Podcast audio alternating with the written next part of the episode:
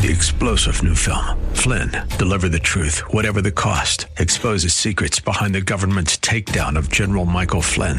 Flynn knew what the intel world had been up to. He ordered the first audit of the use of contractors. This set off alarm bells. He told the truth. He was the most dangerous person for Donald Trump to hire. They had to get rid of Flynn. Flynn, deliver the truth, whatever the cost. Available now. Watch it today. Go to salemnow.com. Salemnow.com. Thanks for listening to the Town Hall Review with Hugh Hewitt podcast, bringing to you the best voices on the stories and issues that matter. Helping make it all possible is the generous partnership with the Pepperdine Graduate School of Public Policy. Here's another piece I'll trust you enjoy. Tell me what your priority will be in the United States Senate, J.D. Vance. Well, there's so much to do, Hugh, but uh, I, I really think that we have to get the southern border under control. I think the the effect on um, American hospital systems, the effect on American schools, and especially here in Ohio, the effect on uh, the fentanyl problem from just the nonstop drug trafficking that the cartels have used the U.S. open border for. So I, I, I think that's probably priority number one. Of course, we have a terrible inflation crisis, which I think is primarily the consequence of really bad energy policy, sort of a decade of us playing playing fire with our American energy policy, and now finally um, the liberals got full control of it, and they did exactly what they said they would do. And now we've learned that that we have a lot of resources here, but it's very easy to destroy the fundamental energy energy independence that we have in the country. So uh, that's why you know number one and number two. Uh, but there's a lot going on here, and there's a lot we got to fix. Uh, JD Vance, I've also told people the reason I think I'm going to win is because while Tim Ryan is my friend and comes from Warren, Ohio, you campaigned with Donald Trump in Youngstown. The Youngstown Warren area is the second most important area to Democrats, Cuyahoga County being number one. And you were there with the president on Saturday night at the Covelli Center. How was the crowd? Uh, the crowd was great. I mean, really, really high energy. I've I've done a couple of these rallies before, but never one indoors. And I don't know something about the, the acoustics in there just really made the crowd seem super energetic and fired up. And you're exactly right. I mean, this is an important area for Democrats, an area they've won in the past. But I think a lot of people in Youngstown feel like the Democrats have abandoned them. Um, you know, I had a number of people you come up to me and say, you know, I was a Jim Traficant guy, now I'm a JD Vance guy, and that's a pretty good sign. You know, I, uh, the uh, President Kennedy and uh, would-be President Kerry both closed their campaigns in Courthouse Square in Trumbull County in Warren, Ohio. They just need the steelworkers. They've lost the steelworkers, JD. Why are they voting for you?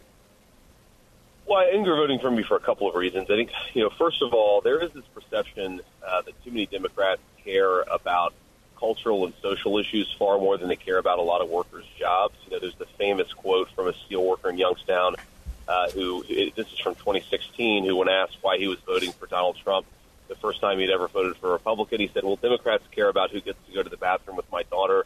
Uh, Donald Trump cares about my job, and I'd like everybody uh, to think of me as exactly that guy, the guy who cares about your job." I think the other thing is is that you know steelworkers and and you know manufacturing union workers in general, uh, they're not necessarily super right wing on cultural issues, but they're also not crazy left wing on cultural issues either. And I think there's this perception that unless you talk the right way, unless you speak the language of the modern left, you're not really welcome in the Democratic Party, and that's pushed a lot of these guys away. Yeah, J.D. Vance, in many ways, you are a compression of all of the influences in America. You are you're come from, of course, the story made uh, very real in the book and the movie Hillbilly Elegy. You are also a Marine. You are also a graduate of The Ohio State University, undefeated in 3 0. You are also a Yale Law School graduate and a veteran of Silicon Valley. And now you're back in Ohio, the middle of the country, politically and I believe socially and culturally. That a fair assessment of why this race matters so much in the national consciousness? It's, it's really the new Republican Party versus the old Democratic Party. Yeah, that's exactly right, Hugh. There, there is this really weird way in which many of the folks who were voting for Democrats 30 years ago are now voting for Republicans and probably at least you know some of the people who were voting Republican 30 years ago are now voting Democrat. Uh, of course, I'm trying to keep as many of those folks as possible, but there there is a real realignment happening. You know where where you know Obama won uh, Ohio in 2012 by three points. I think there's a perception that Ohio has increasingly moved towards the political right because of a lot of these broader trends. And so, yes, I think that's that's why the beat is obsessed with it. I also think, you know, the national media, for whatever reason, has always been obsessed with me, um, both when they liked me and also now that they hate me. Uh, so there, there's always been just a weird fascination with the story and with what it means for American politics. And so I think that you know they're they're definitely you know, turning their sights on the Ohio race. They they want you to lose so badly. If I asked my friends in Blue Bubble, D.C. and New York, who would you like to lose the most, they would say you, JD. And the 100%. reason, and it's because you embody the American opportunity dream, and you embody success, and you embody the Trump message amplified in the next generation of candidates. You know, the president you get along, former president you get along very well, even though you were a critic of his originally. I want to draw your attention to the New York Times yesterday, David Leonhardt. A crisis is coming. The twin threats to American democracy. David Leonhardt is a fine writer, but this is the most overwrought thing I've read in a long time. Do you think there's a that American democracy is under threat, JD? No, I don't think that it is. And very often, what these people say, or what they mean when they say American democracy is under threat, is that the American democratic, you know, small d democratic population is voting for candidates they don't like. Um, and and really, you know, there is this weird idea in coastal blue bubble world, as you said, that if if everybody just stopped paying attention to Donald Trump, and if everybody ignored Donald Trump's voters, and everybody voted the right way, then we would all just you know go back to sort of sort of singing kumbaya and being happy. And I think a lot of us out here are saying no. Actually, the reason we why we have a Donald Trump phenomenon, the reason why we have a Republican Party, I think, moving in the direction that it is, is because we have serious structural problems. We have the rise of China. We have a new global world order that's go- growing uh, in a very different way from what any of us really alive today have seen. And so there's a fundamental set of problems that we have to confront. That's why you see our politics in this, you know, this, this period of chaos and disarray. It's not because, you know, everything was fine and Donald Trump came along and screwed everything up. Donald Trump is the reaction to the fact that things weren't fine and these people really have to wake up to that fact. They do, and they have to stop complaining about things as David does. The, the Supreme Court is now 6 3 ordinary American jurisprudence, originalism. And I know, JD, you went to Yale. I went to Michigan. Our professors are left wing. But this Supreme Court is not radical, it's just simply originalist. Well, that's exactly right. I mean, it, it, it, so many of the issues where the Democrats are most angry, where the media is most angry, are issues where the Supreme Court has said, we're not getting involved in this anymore. We're going to force the elected branches to do their job. We're going to force whether it's the state or the federal level. That's what a lot of the regulatory stuff is ultimately all about. Um, that's, of course, what the Dobbs decision was all about is people should make these decisions via their elected representatives. That's the heart of American democracy. And the fact that people see it as an assault on democracy just makes me wonder, what do they see? What's actually going on? I, I just don't get it, Hugh.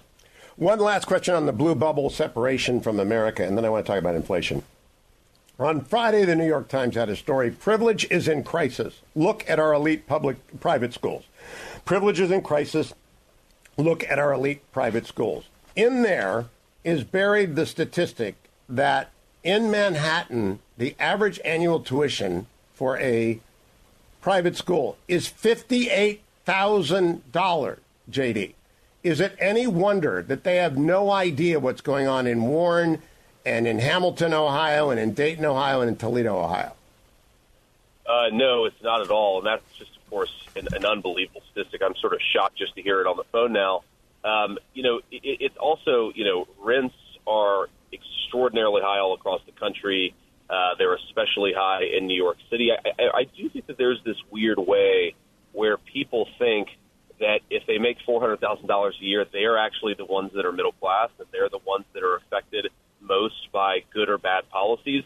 And they don't realize there's a whole other country out there uh, that is much more precarious and much more day to day than the people who write for the New York Times and the people who read the New York Times. And I, I, I do think that's the heart of what's going on here. Is so many of the people who drive the public conversation, Hugh, they don't even know somebody who doesn't agree with them and who doesn't live like they do. And they don't know anyone who is just racked by inflation. I go to the Wall Street Journal this morning, exactly. front page. Electric bills soar across the country as winter looms. Rising natural gas prices are expected to make it more expensive to light and heat homes in the coming months. All right, JD, after inflation for food is up 13.4% year over year, after gas prices chewed up the family budget throughout the spring and to the end of the driving season, now the heating and electricity costs are going through. Isn't that the only issue in many respects, other than crime and the border? Isn't that it? Uh, it's certainly very much up there. You, I mean, look, Biden gave a really disgraceful interview. I caught some clips of it on 60 Minutes yesterday, where you know he effectively tried to claim some victory for saying that inflation had only crept up a little bit.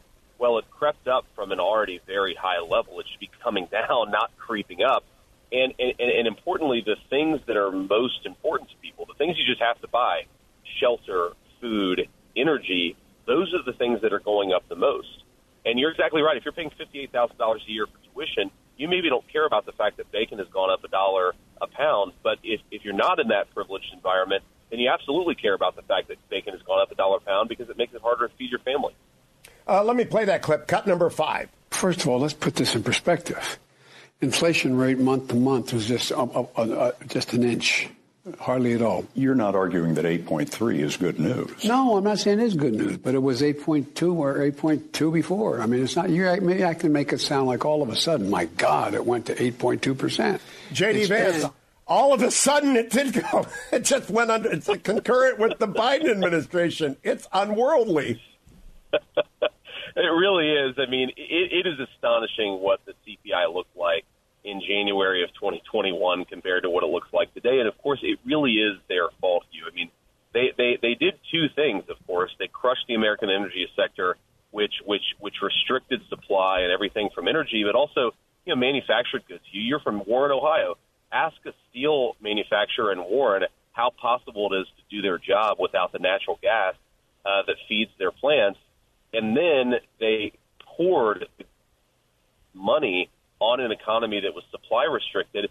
Everybody said this was going to happen. Larry Summers, of course, said exactly this thing was going to happen, and of course it did. And now they're all like, "Well, you know, we've sort of got it under control." Or, you know, yeah, gas shot up to five dollars, but now it came down to four dollars. It's like, well, it's still four dollars a gallon. It's still twice what it was when you guys took over. So, uh, JD, let me close with resources. Your campaign website is what jdvance.com. That's right. JD Vance, uh, do you have the resources to match uh, my friend Tim in the last 50 days? You know, are we going to match Tim dollar for dollar? I don't know. I actually think there's a good chance that we will. We certainly have the resources necessary to get our message out. You know, really, the story of the summer, Hugh, was that the Democrats overwhelmed the state with money in an effort to make the state competitive. And I think our task now is to make sure that we correct the record, tell the truth, and tell the story over the next two months. We're certainly going to have the money we need to do that. I feel very good about where we are, Hugh, and I think we're going to win, and, and I don't think it's going to be that close. Thanks for listening to the Town Hall Review. Our program is coming today in partnership with the Pepperdine Graduate School of Public Policy. It's America's most unique graduate leadership programs offered on Pepperdine's breathtaking campus in Malibu, California. Learn more at publicpolicy.pepperdine.edu. If you're enjoying the podcast, please tell a friend to go to Town Hall Review and sign up as well today. Three star general Michael J. Flynn, head of the Pentagon Intelligence Agency, knew all the government's dirty secrets. He was one of the most respected generals in the military. Flynn knew what the intel world had been up to, he understood its funding. He ordered the first audit of the use of contractors. This set off alarm bells. The explosive new documentary, Flynn, Deliver the Truth, Whatever the Cost, and covers the facts behind this scandal. Flynn told the truth. He was the most dangerous person for Donald Trump to hire. I find out the worst enemy that I'm going to face in my life is right here in America. They took my assessment and they wanted me to change it. And I was like, I'm not changing it. They had to get rid of Flynn with in depth interviews, archival footage, and never before seen personal records of the man behind the headlines. I just felt like I was drowning. Flynn, deliver the truth, whatever the cost. Available now. Watch it today. Go to salemnow.com. Salemnow.com.